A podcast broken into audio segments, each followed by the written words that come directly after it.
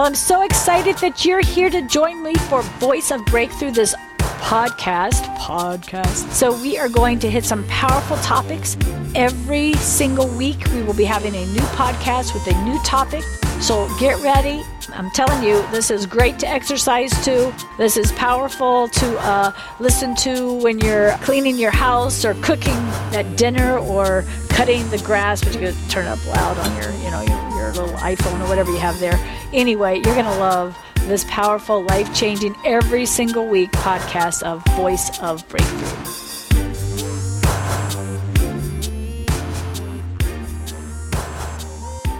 Going to say this because my finger wants to point, so that's when I know that I know. Woo.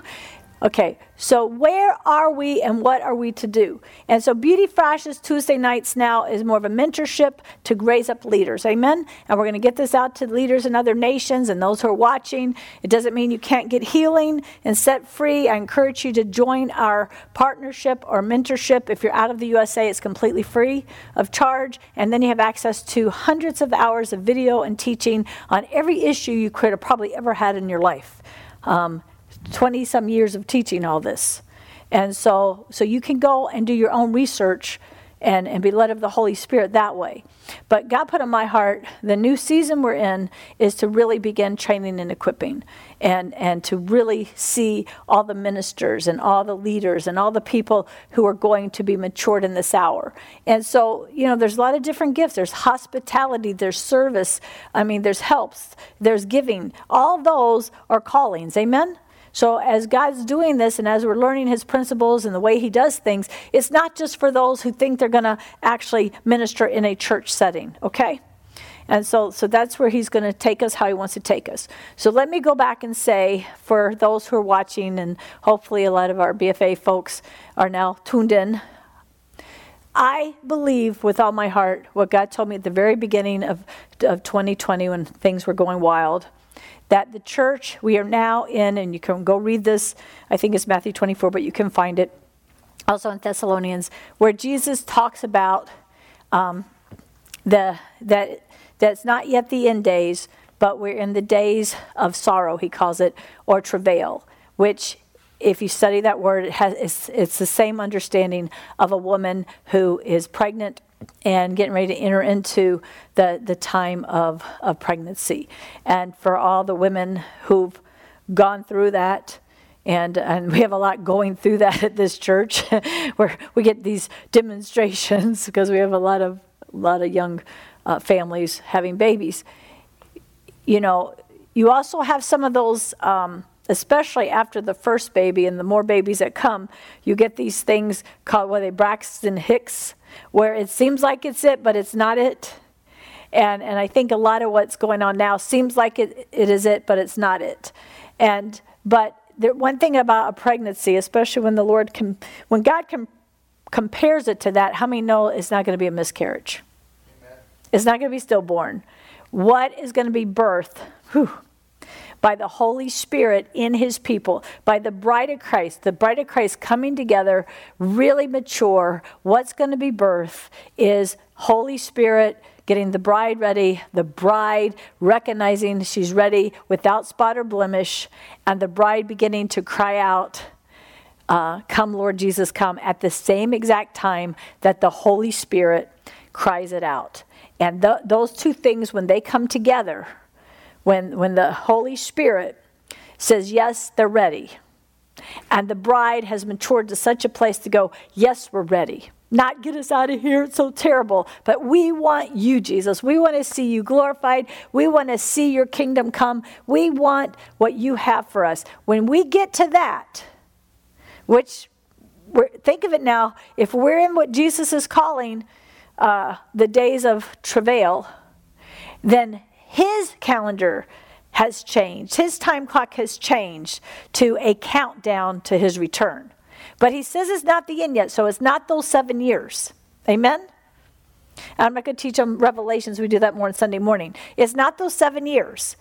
Okay, so all the things you hear, read in Revelations that happened during those seven years, they're not happening for real yet, but um there is a lot of similarities because Satan's trying to make the church think that's where we're at. Amen. He's also trying to make it happen, right?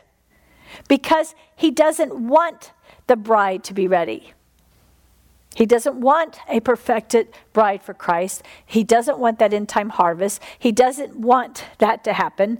So he would like to cause, for one thing, he would like to cause everybody to think we're in a season we're not. So they're all, I don't know what they're doing. I don't know what other people are doing, but hiding or jumping up and down thinking they're going to rapture right now. And whatever they're doing that has them not, what? Holding back the Antichrist spirit. So I just want to put this out there. Everybody watching, every leader, every pastor, every person who's born again, the Spirit of God, should right now have an urgency in their spirit to hold back Antichrist. Ho! And actually to push him back where he has overstepped his bounds in the United States of America to try to make Uh, to he, what he's trying to do, he's trying to bring a dark ages. Amen. He's trying to get the Bibles out of the way. Shut up teaching. Shut up preaching. Shut up maturing the saints. Shut up things like this. Amen. Why? Because Satan knows Christ cannot return until the Holy Spirit says they're ready, until the bride is so in love with Jesus and so perfected. She's, she says, not an escape plan, people. Amen? This isn't an escape plan. It's about glorifying God, bringing in a harvest of souls for him because we're so in love with him. And we've gone from all about ourselves to brotherly love, from brotherly love to loving the lost. Amen? We're not there yet. Okay, there there are some evangelists who just have that gifting to save the lost. But overall, as a church, we're, we're just not there yet. But but God's stirring that. He he's so so everything I'm watching now, when I see what God's doing, I'm excited about. Because what he's worked in me in twenty twenty, just to be honest, is, is brotherly love. I didn't have that before. I was more critical of what other ministries were doing. I was judgmental. I could see things they were missing. I could see a lot of things with discerning of spirits. I could see things knowing the Word of God and how some things were being misrepresented. Uh, and so I was more like, I won't say aha, but, uh, you know. And, and the Lord somehow, supernaturally, through what he's brought us through and things we've seen, he's given me a heart for the brothers and the sisters in the Lord and, and leaders, which is amazing. Amen. So how many know you need to wake up and see that you're being changed from glory to glory? You need to know that you're on this path of being made into the likeness of Christ. Amen. If you're still sitting there in the same place you've been for ten years, you don't even know how really dead you are inside. Amen. So so I want us to wake up to the time and the season that we're living in. And we should quit being so... If we would get our eyes on God and on his kingdom, amen, and see what he's doing, Satan wouldn't keep on bugging you with the issues he's bugged you for all this time. Some of you have not overcome things, and it's really simply because you keep looking at that thing, which makes the devil so big, and, and God's really almost irrelevant to you. He, he's an afterthought. And then it, it, everything is the baby steps. God, take care of me. God, take care of me. And God is saying, I already did. Amen. I already sent my Spirit. I'm going to teach you to do this stuff. And so tonight's, part of tonight's topic is um, getting right to fight. So you have to get right between you and God, and right, and you need to start having a, if you almost say, a starting point. If you're running a race and you've gone around and around and around and around like the wilderness, right? If you, if it, there's a circle and there's no, there's nobody saying, okay, um, I know like in car races, they finally flag it and say, okay, you went around enough. You can stop now. You know, who won? But if, but, but if you just look in general, if you run in the same circle, you'll never come to a finish line. However, if you're running a straight race, there's usually a place where it ends, amen, and you don't go back around the same stuff. It's all new scenery the whole way. So God wants us to get into the race where there's new scenery the whole way. And some of you got to realize Satan has me on this little circle of a track where there's no, no real ending. And you need to get off that track. You're running the wrong race. You're not in a race that you can win. You're in a race where Satan is having a good time uh, wearing you out. Don't grow uh, weary with good doing, and in season you'll reap. All right? So some of you need to get off the racetrack you're on. Take your little selves off of it. How do you do that? Because you get right before you fight. You're not even trying to fight. You just run around, around. God help me, God help me. God has already done all that he's going to do. Amen? He said it's finished. He meant it. And then he started a brand new, powerful, amazing, all the angels were amazed. It was one of the mysteries of all time. He then, for the race that we're running, sent his own spirit. The exact same power that raised Jesus from the dead came into every true born-again believer. So I always say this. You need to make sure you're born again. You need to make sure you're born again. You can't, you're only going to be in that track if you're not born again. So what, to be born again, and I know you all know this, but we need to, sometimes we need to get with the real basics, because we can get so out there and all this other stuff that we don't get it. You've got to get up in the morning and basically look in the mirror and say, you got God living in you, you got today. Amen. Satan's under your feet because Jesus put him there. No weapon formed against you can prosper. And you got to kind of wake up with the, devil's going to have a hard time if he even tries to mess with me today. Instead of, oh God, help me again. Oh God. Okay, don't pray that anymore. Get off of that track. You're, you're living in a spirit of error. You're living in a place where God is not operating. God operates in faith. He does not operate based on need. Amen? Faith is the substance of things hoped for, earnestly expected, but not seen yet. So how many know if God operates in faith, as soon as you get to uh, the victory in whatever you're at, there's going to be another place to go. Because we have a God faith, we have a God full of faith. He's okay. He knows as long as you don't give up in this and you endure, and you continue to believe and not not deny Jesus Christ as Lord, right? He knows when you flop into heaven, whether you run in victoriously or you get the tar beat out of you and somehow get there. Amen? You're, he going to pick you up and wipe everything off, dry your tears, and you're going to be like, wow. Wow, why was I trying so hard? You know, it's like, I didn't know you at all, God. See, he wants us to know him. All right, so let me say this. Get off of the condemnation, pity party, help me, help me, help me, God. You just don't understand if I had this, if I had that. Stop it. And can I say, we got lots of teaching to help you. Don't bring it through these doors and expect to draw away everybody's attention from their race that they're in and what God's calling us to do in this hour by trying to get us to run alongside you on your track that goes nowhere.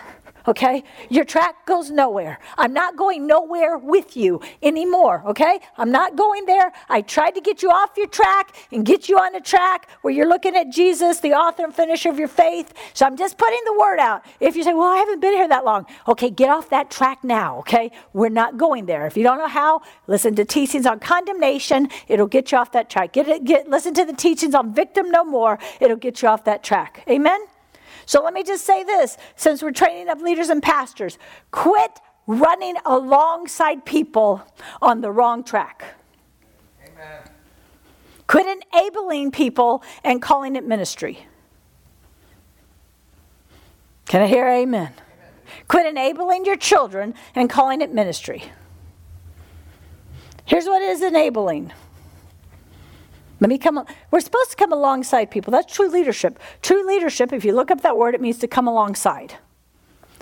It says, I'm going to come alongside you, and I'm going to help you see Jesus. I'm going to help you get free enough to walk with him and to know him and to get you on the track where he is everything and you're looking to him. I'm going to be used by Holy Spirit to help to connect you to the headship of Christ, because you will never win this race or this good fight unless you are hearing God, walking with God, and connected to the headship of Christ. Can I get an amen? Amen. So I'm going to put this out there. And and for, like I said, we're training up leaders here. And if you're interested in that, you need to come on Tuesday nights. But we're also got lots of pastors who'll be seeing this. Quit enabling people to be dependent upon you. Just quit it. It's not helping anybody. And it's going to wear you out and drag you down. And not that people mean to do that, but it'll actually stop you from running the race set before you. So I'm putting notice out there. I'm only running the race set before me. I'm not circling those tracks with you any longer. Does that mean I can't call you? Well, if you got my phone number, you can call me and I can answer if I want. If you don't have my phone number, call call Karen at the office, amen? And she can decide. It doesn't mean, now, if you're on that wrong track right now, you're like, oh, they don't care about me. Oh, they don't love me. Oh, no, they care enough about you to not keep running in the same dead-end circle. It's not even dead-end. In the same wear you out, wear everybody else out, and nobody's looking to Jesus. Amen? So when you're ready to get off of the spirit, the track of condemnation, Satan's so big, poor little you, when you're ready to get off of the victim mentality track, which only unbelievers should even be on, and run the race that's set before you, when you make that decision, then, and I'm telling this to people who are going to be doing groups, when you start doing groups and somebody's on that track, don't let them take your whole group on that track. Oh, we don't get anywhere, but oh my gosh, it was so good. It was so good. You know, oh, we got to talk about how sad things are. And we got to talk about how sick we are. And we got to talk about how bad things are. We got to go in and sow more seeds for Satan to keep beating the tar out of you. Amen? That's not ministry. That's enabling. Enabling the devil to destroy people. Amen? So get off that track. Get up. That's the wrong race. So now, before you're born again, you have to be on that track or you're on a fake track of you're winning, but you're still going in a circle. You just don't even know it. Amen? So, so as we're learning how to minister, this is the same for with your children. This is the same for in your secular job. This is the same for if people come to you. Whatever. You've got to get off that wrong track. If you're just looking for people on that track so you can feel good about yourself, I promise you, you'll find them. There's always somebody who wants somebody to take care of them. Who wants somebody to listen to all the moaning and complaining and all this stuff. There's always somebody. Does that mean we don't have compassion? You know, when I ask the Lord for compassion, compassion is, Jesus didn't have burdens. I can't find the word burden once applied to God. Burden is like a, an overwhelming uh, sense of of uh, of need that, that's not being met.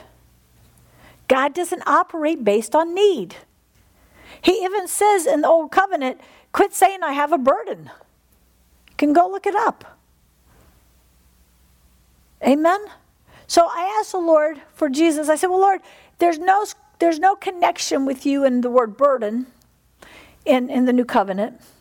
So what is it when we feel um, a stirring by your spirit to intercede, to pray, to do something? And the Lord said, that's compassion. Amen? See, we can have faith, hopefully. And next Tuesday, we're going to deal with pretended faith and how to spot it and how to get it out of your life and, and how to hate it and how it can really set you up to hurt yourself and others. Amen?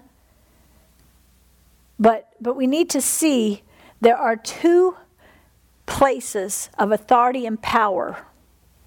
Okay, there's two places of authority and power in Christ Jesus. Jesus saw their faith and healed them, okay? He didn't heal them with his faith.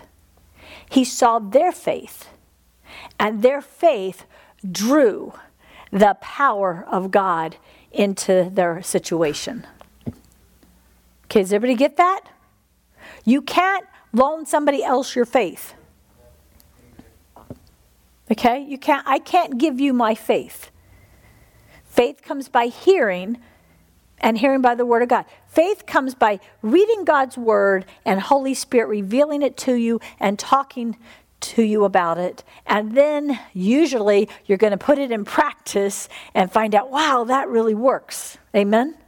And then you're going to be built up in your most holy faith. And you can pray in tongues and get revelation from God, being built up in your most holy faith. You can't be built up in my most holy faith. Amen. Now, we're not going to get into it all. There is a gift of faith, and that's God's faith supernaturally jumping out to get you to believe something that he wants done that has nothing to do with you.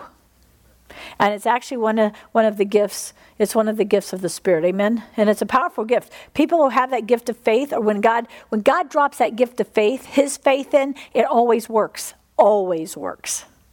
Amen. And if you start to think that was you, then you might find out really quickly at the next trial, oh, that wasn't me. Amen? But isn't that awesome that this powerful God has a gift of his Spirit that he can put out there for his purposes and his will and to get people to the next place, called a gift of faith. And that's his faith.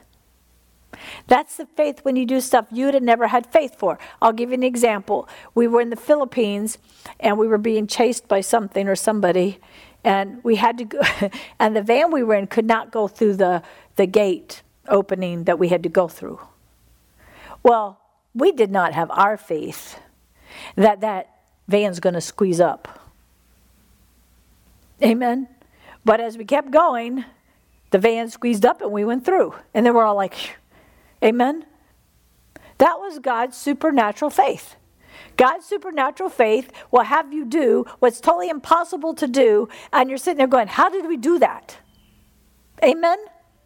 Um, another example, we, we, we went, I had a wrong attitude, different things, and if Pastor Dominguez watching this, he'll laugh because I told him the story, but we were going to Aurora, in the Philippines, which is an awesome place, one of my favorite places to go.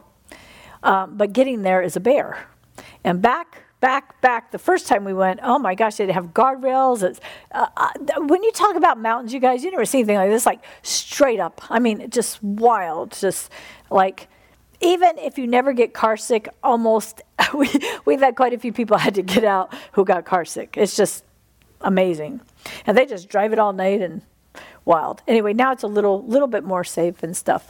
But so we were going there, and I had a wrong attitude, so thank God for mercy.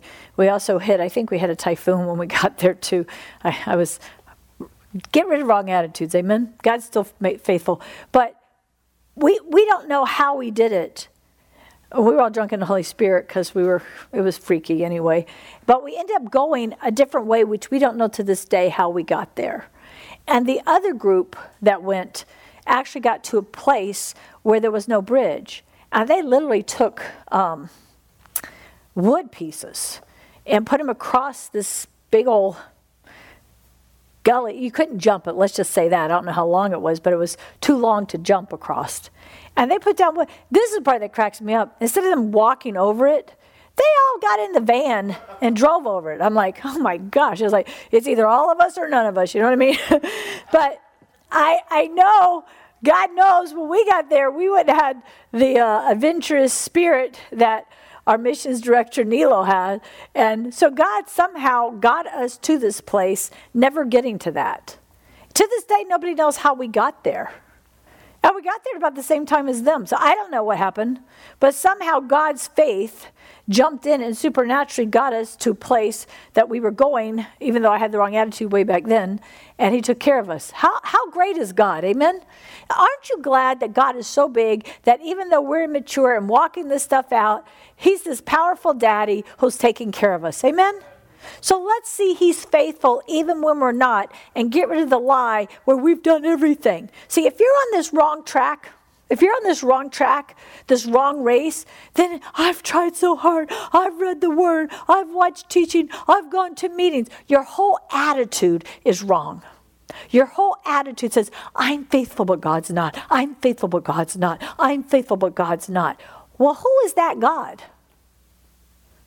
Jesus Christ, Heavenly Father and Holy Spirit, our God, is always faithful, even when we're not. So start breaking these lies, start breaking these traditions, start breaking these mindsets that you got because you were messed up Maybe people who taught you before were messed up, and you put those things in as truth. They are not truth.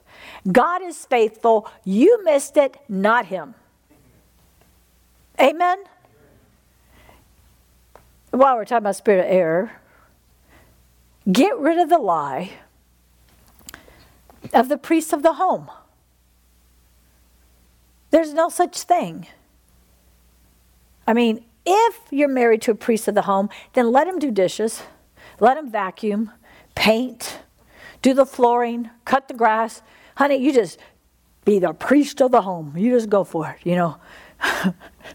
Amen. You just be the priest. Uh, do what you want to the home. Amen. There are kings and priests unto the Lord in the new covenant. They are not male or female. They are born again believers in the Lord Jesus Christ. Amen. And you will not find anything different than that in Scripture. And yet there's entire books written and putting women in bondage, putting couples in bondage, and, and just blaming each other for things. Well, if, if the priest of the home would have just believed. No, if you have faith, one believing spouse sanctifies the children and makes them holy. Thank God, right? God's like, God's doing everything he can to save the marriage, not cause you to blame each other and get angry. Amen. But the spirit of error and the devil wanting to destroy marriages, he does the other. And then anybody who buys into that doctrine is in, is in a really bad place of the enemy trying to destroy your marriage, just to be honest. But that's another whole teaching. And, um, and we got teaching on that at our mentorship and partnership page, if anybody wants to check it out. Okay. So basically, we've got to make sure as leaders and ministers that, pe- that first of all, we're running the correct race. Amen? In the race that we run, according to God's word, we are not competing with anyone else. So if you have competition in your heart, you're in the wrong race. If there's more than one person on the racetrack with you, you're in the wrong race. Now you're in a race of selfish ambition. Now you're in a race of competition. Now you're in the race of comparing yourself to others. Now you're in a race where God's like, hey, I can't be, I don't participate in that. So, so I want everybody to be excited that you are in a race where it's just you and God. Okay, where's the scripture? Let's see if we can find that. This is totally not what I thought we were preaching, so surprise there, huh? Does that surprise everybody? Hebrews twelve, one through two. Uh, I don't know, y'all better tell me in a minute. All right. Therefore, since we have such a great cloud of witnesses surrounding us. All right, and if you go back, that cloud of witnesses are all the saints that have gone before us, who we see in the Word of God. And I believe it's every single person who's run this race and has won and has victory are now have a place in heaven as part of what they do is to cheer us on in our races. Amen. And the Lord gave me this after my daughter died. And he said, look, when, when you're when you're running your race and you're doing what I've called you to do, she's going to be cheering you on. She's going to see what's happening. So I always tell my, my sons, I'm like, your sister sees me more than you do. Because I'm just going to run the race. Amen. So she has view all the time. Because in heaven, they don't really, they're not concerned with what you're doing in the flesh. Just so you know. When they're in heaven, I don't think they get to see that. They don't get to see if you're sad. They don't get to see if you're happy. They're not looking at your birthday parties. You know, they're not looking at home videos. Why? Because when you get to heaven, you have completely the mind of Christ. You completely have an understanding, a kingdom understanding. And now, now you are so excited to get like, oh my gosh, that's what was happening when I was on the earth. That's what God was after. So now, especially those who've overcome, I believe, they get to cheer on those who are running that race because they want you to recognize the author and the finisher of your faith. They want you to glorify Jesus Christ. Everyone in heaven has one desire for what they want on the earth now. They want us to glorify God. Can we get that desire? Can we begin to say, you know what? I want my life to glorify God. Okay, let's all let's all say, I want my life, my life. To glorify God. To glorify God. Now, actually say it like you mean it. I want my life to glorify God. Whoa. Say it like you actually mean it. I want my life to glorify God. Let me tell you, if you can't get past the poor me, then you're not in agreement with that truth. So you've got to start believing what God says. If you only want your life to glorify God, it's going to change the race you're running. Because you know that round and round, poor me, I never change. God never touches me. He never helps me. Why doesn't he help? Why do you? That's not glorifying God in that race. Amen? That's the devil got you going around and around and around. Nobody's cheering you on there, just so you know. Okay, they're not going, oh, there, there they go again. Oh, there, oh no. Oh, there they go to that doctor. Oh, there they go to that doctor. Oh, there they go after that man. Oh, there they go after that man. Oh, there they go failing there. Oh, there they go. Oh, there they go to that. Oh, they're, they're not up there watching that. Amen? But if you're running the race God has for you to run and you're glorifying God, that's your whole purpose of running. Your whole purpose of running is I want to glorify God. What did Jesus say? I've come to do the will of my Father that he might be glorified. Amen? So what does glorified mean? Glorified means for God to get the credit, the, the applause, the under, for people to understand how good he is and how great he is, for him to get the glory. Okay, so get this. In the wrong race, Satan wants the glory. And when Satan gets the glory, it takes away from who, in your in your little wrong race, it makes you see God small and the devil big. In your little race, where the devil gets the glory, you never overcome. You stay a victim. You never get past your issues. You never get past your problems. And, and as I'm teaching this to leaders, first of all, hopefully they're in the right race. Don't stay in a church or a Bible study group or a ministry group or anything else where they're not running the correct race. Well, the, the Word of God says, Paul has this heart. He says, imitate me as I imitate Christ. And to really break that down, he's saying, look, as you watch me walk this thing out with God, you guys do it. He's not saying wear the same kind of clothes I wear and talk the way I talk and, and you know, try to have my mannerisms. He's not saying be my little clone and say I'm your spiritual father. Amen.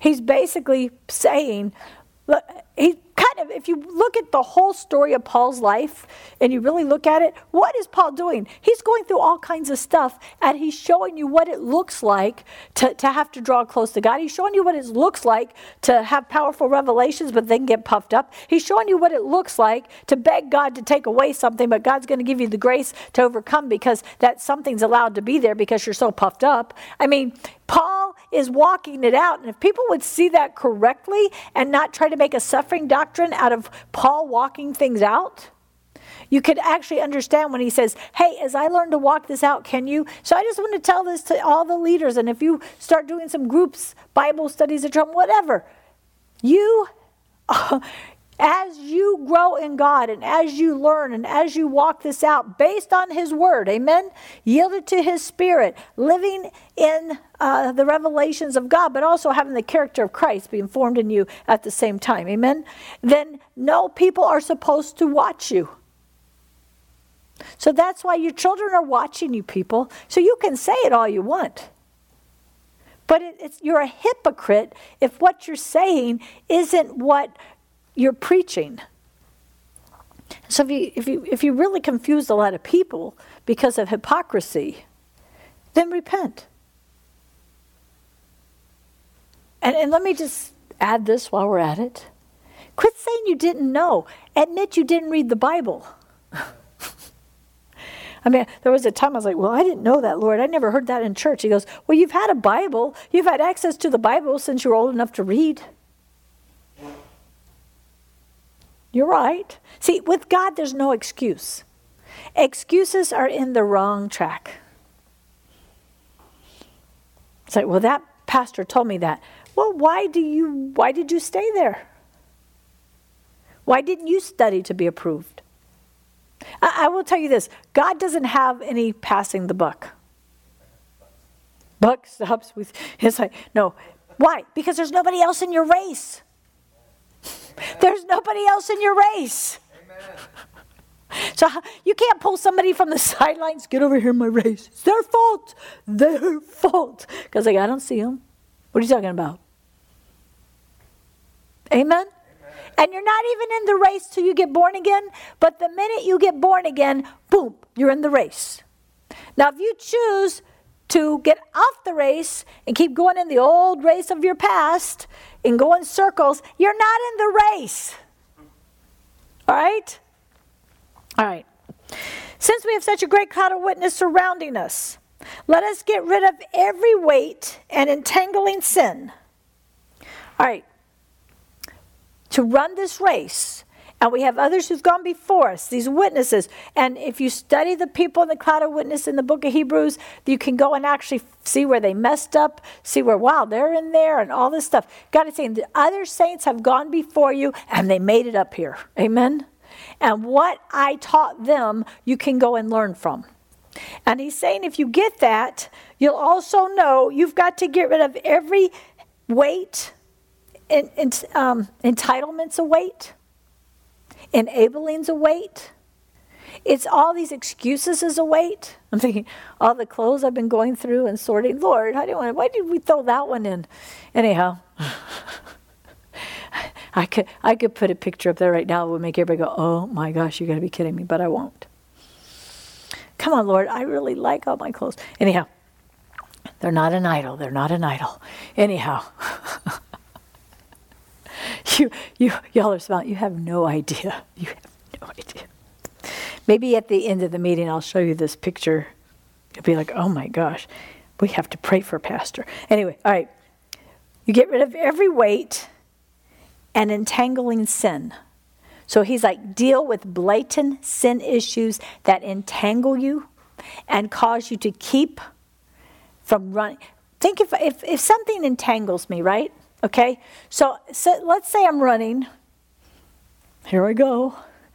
And there's something that grabs around my feet. Like if you're running through like, and there's all these vines and things, and they start tangling you up. What's it gonna, you can't go forward. You're like trying to untangle, right?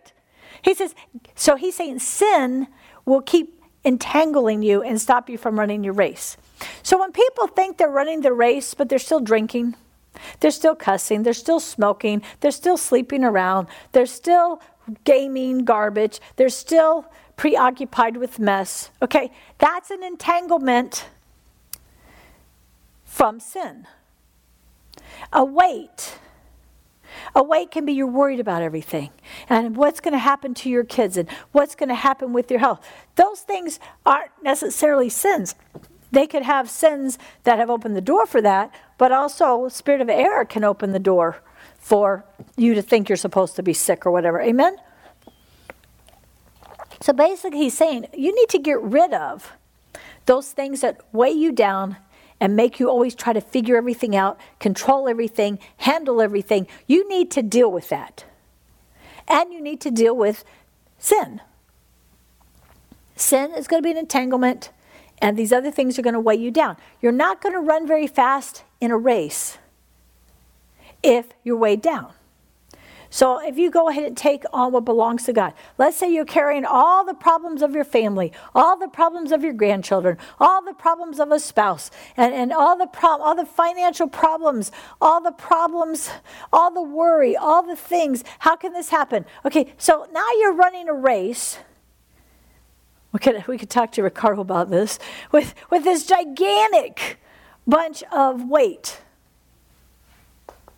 I'm running fast here. He's like, okay, so think of running this race, holding up a really, you know, truckload of weight, and you've got entanglements all around. Oh, gosh. Okay. So you got sin entangling you, worries and problems and taking control of stuff. When you, how many know that's what some of your races look like from heaven's view? Even if you're not in the condemnation, going on the wrong track, you're on the right track. You're in the race. There's a cloud of witness going, hurrah, come on, you can do it. And you're like, oh, I'm tripping. And then you're like, aren't I something? Look, look what I'm, look what I'm doing. And God's like, ah. Let go of the weight, the worry, the control, the trying to handle everything, the tyrant we've been talking about. Get rid of it. You know, I was talking a little bit about tyrant, and we want authority in our nation, so we have to get rid of the tyrant spirit in our hearts and in our churches. So I'm like, and there's a Pharisee spirit, there's a tyrant spirit. Basically, see, the Lord was telling me, he said, you know, Cindy, when you when you go overseas for me, and I get you to do this completely impossible things that you have no idea what you're doing, you don't try to do it. That's why I have so many adventure stories overseas, because I end up in the wildest situations and who are our team. And God just takes care of us. And I have this really strong faith he's going to take care of us. And my, my thinking is, well, I didn't ask for this. This isn't even something I necessarily ever thought about doing. Therefore, God's got me here. He's going to take care of it. Right? The Lord said, well, why don't you think that I have you also in your house? I have you in your local church. I have you doing that. Why do you think I won't totally take care of those things too? Let that rush over the room. Amen. Amen. Okay. Go out through the through the Facebook page and the beauty frashes dot org page. Just kind of hit everybody like, oh. You get what I'm saying? And the Lord's like, so let go of that. You think you can control that because you've had that in your life so much. So it doesn't seem like an adventure in God. It seems like a day-to-day life. And the Lord says, but when you try to control that, that's a tyrant spirit. Our whole na- our nation, the whole world is coming under a spirit of a tyrant spirit, which is somebody oppressing you, trying to tell you what to do, when you can do it, how to do it, right? But you got that spirit in your own heart. If you have a spirit of control telling you how it should be done, when it should be done, what, and you need to get that out before you really hurt your children. Amen? And if you, it's too late, you need to repent, get free, and ask them to forgive you. Amen? We're supposed to be led by the Holy Spirit. Always. Not just overseas, not just when we're counseling, not just when we're ministering, not just when we're in a really scary situation. Always. How many go, oh, Lord. See, we, we get this place where we think we can do this. We do this every day. We can do this. He's like, okay, well, I'll just go take a vacation from you until you're somewhere where you can't do it, and then talk to me about it. We were not created to do life without God in charge. Okay, we were not created to do life without God in charge. Amen? And so the Lord's like, in this race, the real race, get rid of these heavy weights, all this worry, all this concern, tyrant spirit, how I'm going to do it, I got to do this. If I don't do this, they won't turn out right. If I don't do this, this is going to happen. And you have all these preconceived ideas and judgments and everything else. Amen? Don't you just feel heavy already just talking about it? And then if you actually still have sin issues, like you can't quit gossiping, or you're still drinking or smoking or fornicating or whatever, you're straight out, you know it's a sin thing. I mean, we've had people who, who, who thought they were real spiritual who, who are potheads. They don't even know that's an entanglement of sin. You can't be running the correct race. You can be running it, but very slowly, right? Because if something's wrapped around your feet, entangling you, you're not winning that race. All right. Then he goes, once you've dealt with these things, let us run with endurance the race set before us. What does that mean? That means this is not a fast, um, what do they call those little, remember when we were in school and they used to have those presidential, uh, remember we had to do that thing in gym? I don't know if they do this anymore or not, but we had that presidential, remember, what did they call that? Physical fitness. The physical fitness test. And they had that little fast one, you know, like, I don't know how many, whatever. I was real good at that one. I was like, whoosh. I always got a really good grade there. Like, mark it, set, go. I can do the fast one.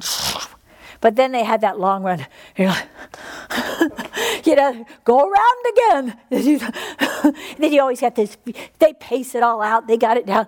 I'm like, I'm fast. And then I'm like, oh. I actually always did good on that one too, believe it or not.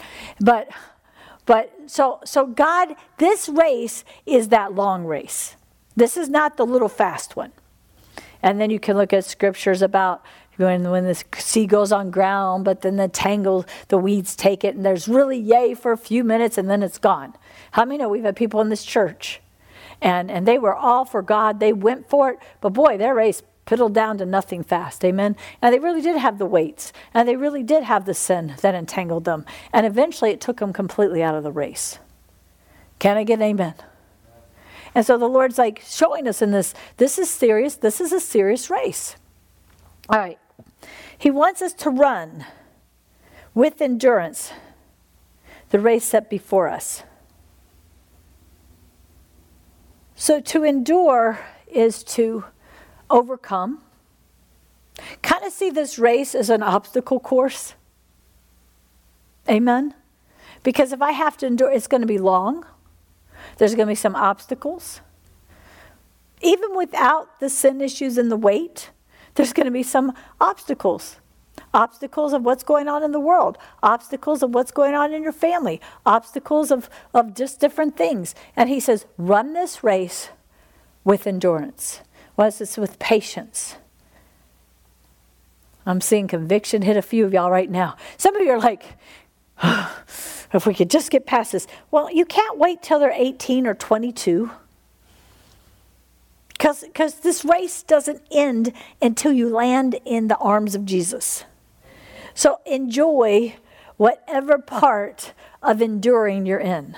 Because if you don't, and you run the race as if, if I get past this, it'll be okay. You're actually missing the whole idea of learning to run a race. Can I get an amen? And so I always say, learn quickly. Amen? Why? Because if I learn quickly the ways of God, what's going to carry me in this race? It rhymes with race. Grace! Grace! Woohoo! Not face, not pace, but grace. Amen? So I'm going to write, grace is the supernatural empowerment of God to bring you all the things that he's promised you. You can't earn it. You can't work for it. It's given to you by God in this gift called grace. Amen. It has favor. It has peace. It has every promise right there. Amen. And so the Lord's like, run this race. But if you can't get out of your head about when this is over. Remember, we talked. We started this whole session tonight talking about the times we're living in. So, so just get this. I really believe with all my heart the Holy Spirit showed me, or the, actually the Lord came and spoke with me. I really believe we are in, we are just now in the times of trouble or sorrow. Okay, like the childbirth thing. And nobody knows how long that is, because a day can be a thousand years to the Lord. Amen. But it does mean it is a set time, set up in the kingdom calendar and on his clock, of a time that's preparing a people and taking them to a place of enduring to handle. They're either being perfected, and depending on what you believe, if the church is going to be here during those seven years or three and a half or whatever. You know, I'm not going to get into all that, because I personally believe some of the church will be here the whole time. Because Jesus does a parable, and only half of the virgins who are called to be the bride get in. Can I get an amen? Jesus doesn't make up stuff, amen? And if that scares you, then it means you're not running the race. You just thought you was going to get in because they're going to get in. Because those other virgins tried to get in later, and he's like, too late. It didn't say they weren't going to get into heaven. It says they weren't going to get into that supper of the Lamb, which is in the book of Revelations before the return of Christ. And anyone who teaches that it's it's not till after the return of Christ, then they're missing it. Because you can look in Scripture and find it really clearly where it's at in Scripture, and it's before he comes back to Armageddon. Can I get an amen? But it doesn't tell you how far it is before they come back. Because God's also, his wrath is poured out, I believe, in the last three and a half years, which he does cause those who walk with him and love him and are obedient to him to miss his wrath. Amen? Amen? But that other three and a half year of persecution and the Antichrist coming in reign and the rest of the whole world going along with it, I personally believe we will probably be here being great light during great darkness. Amen? And anybody who's afraid of that needs to get a deeper place in God. I'm cool about shining in darkness. Amen? My thing, the, the, I, I know the wrath of the Lord is not going to pour out on me, just like I believe in the Passover, just like I believe that he marks. There are people he marks in the book of Revelations who are believers, and they're down here. Amen? So we all see in part, and we know part. We just have to start looking at all the parts. Amen? Just don't take that mark of the beast if you happen to be here then. And I, I won't get in the... The first thing God showed me, one of the first things he had me start understanding is the book of Revelation as soon as the twenty twenty chaos came. And I, I read it and read it and read it, but I never preached it. He would literally come, the Holy Spirit, and teach it to me. For real, it was amazing. And the first place he took me was about the mark of the beast. Because he said, this isn't the time of the mark of the beast. It's very clear the mark of the beast cannot happen until the Antichrist is setting up in the temple in Israel, in Jerusalem, and saying he's God. So you don't have, I'm not telling you to take the you know what that's out there. Okay. But I'm telling you this with beyond a shadow of a doubt. It's not the mark of the beast. It's not the mark of the beast. Is it trying to condition us for that? Of course. Everything right now is trying to condition us to, to be part of the great falling away. Everything right now. Am I saying, let me tell you this, I don't take any medications and when I have to, because I go overseas and they make you, and I'm okay with that, because guess what? No poison shall harm me. No poison shall harm my family. My son took meds that the doctor said because of the amount he was going to have to take were go- was going to cause him to be four feet tall, diabetic, and blind. Now, weren't you having fun giving that to your kid? And no, I didn't want to. I'm not going to get into the whole pretended faith thing, but we had to do it. And I pleaded the blood, and it's a whole unbelievable testing I went through. And the bottom line was, when I made it sound so bad, so everybody wouldn't make my son take these, I had to repent, because when the doctor had my son to take these so he could live and not die, because we weren't at the place we needed to be yet for what we were asking God for. Can I get an amen? I had to then really cry and repent, because I had prophesied evil things about him taking that to try to cause my husband and different people to not let him take it when it was out of my hands. Can I get an amen? And then, and I see some of you guys posting and doing this stuff online, just so you know. So I had to cry out for mercy that the stuff I prophesied about that particular meds would lose its power. And then the scripture says you can get bit by a poisonous snake, people, that can kill you like that. And if you have faith and you're where God wants you to be, you, won't, you can shake it off and keep talking. And the Lord said, you need to plead the blood and declare no poison shall harm him. Well, guess what? He's off the meds. He's doing great. Praise God. It's a whole big story. It's even about how God's going to get the church from being anemic prophetically. But I'm going to tell you this. He has perfect vision. He's six foot tall. And he doesn't have diabetes or anything. Actually, he's very healthy. Amen? So we need to start using wisdom and quit using fear as a weapon to make people receive a conviction that we may have. Can I get an amen? And let's right now break the power of every time we've used fear to try to get someone to see something our way. Does that sound good? Say, Heavenly Father, thank you that you have not given us a spirit of fear, but of your great love, your awesome power, and a sound mind. Forgive us for ever using fear to try to bring conviction into people's lives. Fear does not bring conviction. Fear produces evil results. I break the power of every evil fruit that wants to come forth because of fear that I sowed. I ask you to forgive me.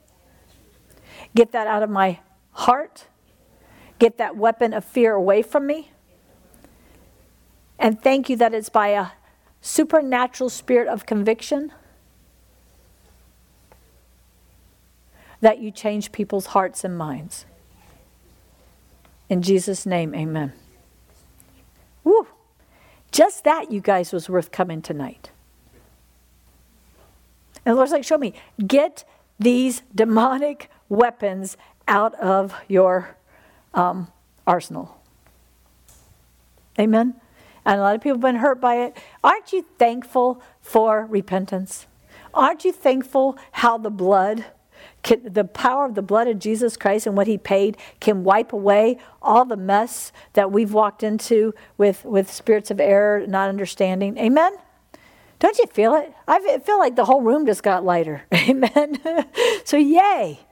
Thank God. I mean, when you really let God start to show you where you missed it, because he doesn't, and nobody else can miss it for you. So quit blaming anybody else. It's not a doctor who can make you miss it. Amen? It's not a teacher. It's not a spouse. If you missed it, guess who missed it? Say, I could miss it. But by God's grace, he can turn it to good. And help me not to miss it again by understanding his ways. Amen? Teach me your ways, oh God. Teach me your ways, oh God. I don't want to miss it again. If we hang on to pride and I didn't miss it, this other person missed it, and you don't realize how much glory you're giving the devil. You don't realize how many people you're hurting by holding on to a lie that causes people to, to blame others. See, this is where the freedom is. No one can mess up my life but me. So I don't have to try to make my husband do everything right and make my kids do everything right and make this happen and that happen and take on the tyrant thing. And if it wasn't for me, then all the... Forget it. It doesn't work that way. But the spirit of error that's taught in the church many times produces that. Amen? Thank God. The, the, the one of the greatest gifts to the husband and wife is that God sees, sees them as one flesh, not one spirit. That's a whole other story. If you think you're one spirit with anybody, you need to break the power of that. It's demonic. It's not of God. The only one that I am one spirit with is the Holy Spirit. And everything in the flesh is a representation of something that's a spiritual truth. So I'm the God sees me and my husband as one flesh, which means he's given us authority for each other. Not against each other, but for each other. So if something's going on and my husband doesn't see it, I can see it and I can walk in that place of authority. That's why the priest of the home doctrine stinketh. It tries to give the husband all the authority, and then the husband has to try to make things happen, and then everything's his fault, and then you got this little wife so mad and trying to control him and get to church, read this, do that. It's his fault that this happened. Can't you see what a mess this is? And God says, well, you know, one believe in one believe in um, one believe in spouse, spouse sanctifies the children, makes them holy. God, everything in God's word is to stop this kind of blaming stuff. Amen? He's not about that. He's about freedom. It's for freedom he sets us free. But but in in his way of doing things, he says, because of what you represent as a husband and wife in Christ, what you represent about the bridegroom Jesus and his bride and the oneness in spirit, what we represent in the flesh has a powerful reality that he's given me authority to help my husband. He's given my husband authority to help me. He's given it. So if one misses it, the other can get it. Amen? And so you don't blame anybody. You realize, wow, we have a double we have a, we have double the potential of getting this thing. Amen? Because of the way God sees us, He gives us the authority as one. Amen? It's amazing, actually. We won't get into all that tonight either, but I'm telling you, some of the most powerful things, we got to get the spirit of error out of the church. One thing the apostolic move of God is going to do is clean up all this wrong doctrine. Amen? And you can start listening and starting to see it uh, break forth in places where people are preaching deeper truth and, and revelations, not strange stuff, but stuff to, to clear things up. And I've been waiting for it and praying for it and knowing God was going to bring it. And I'm getting excited because it's going to start being revealed over and over and over. All right, let me get back here. We're like, how far are we going to get? I don't know, you guys. All right. All right, here we go. Let us run this race set before us. Here's the here's the key. Everybody listen. You listening? Okay. This is key. You're not in the right race if you're not doing this. Focusing on Yeshua or focusing on Jesus. So the race we're running has a single focus. Jesus. He is the finish line. Amen? He's the finish line. He's the one empowering us in this race. He's the one taking us through this race. The whole idea of this race is to run to Jesus, is to see Jesus, is to see Jesus revealed, to reveal Jesus to others. Think about it. If I'm running this race and I'm looking to Jesus, the author and finisher of my faith, if I'm seeing Jesus, if I'm learning more about Jesus, guess what? When people see me seeing Jesus, they're going to want to get saved. If Jesus be lifted up, all men. And then what happens? They start running that race. They're not to chase after me. They get their own race. Amen? They get to be in their own race. When they're born again, when you're born again, you are now at the beginning line of this race. Now, some people stay at the beginning line their whole lives. But remember, this is a race of endurance.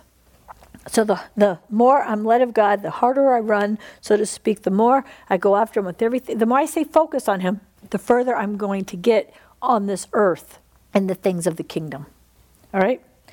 Focusing on Yeshua, focusing on Jesus, the initiator and perfecter of my faith.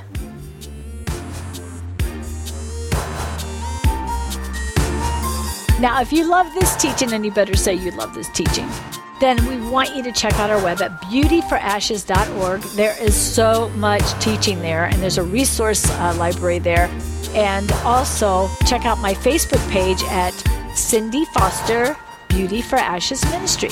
We'd love you to partner with us and come along for the ride into the apostolic. God bless you.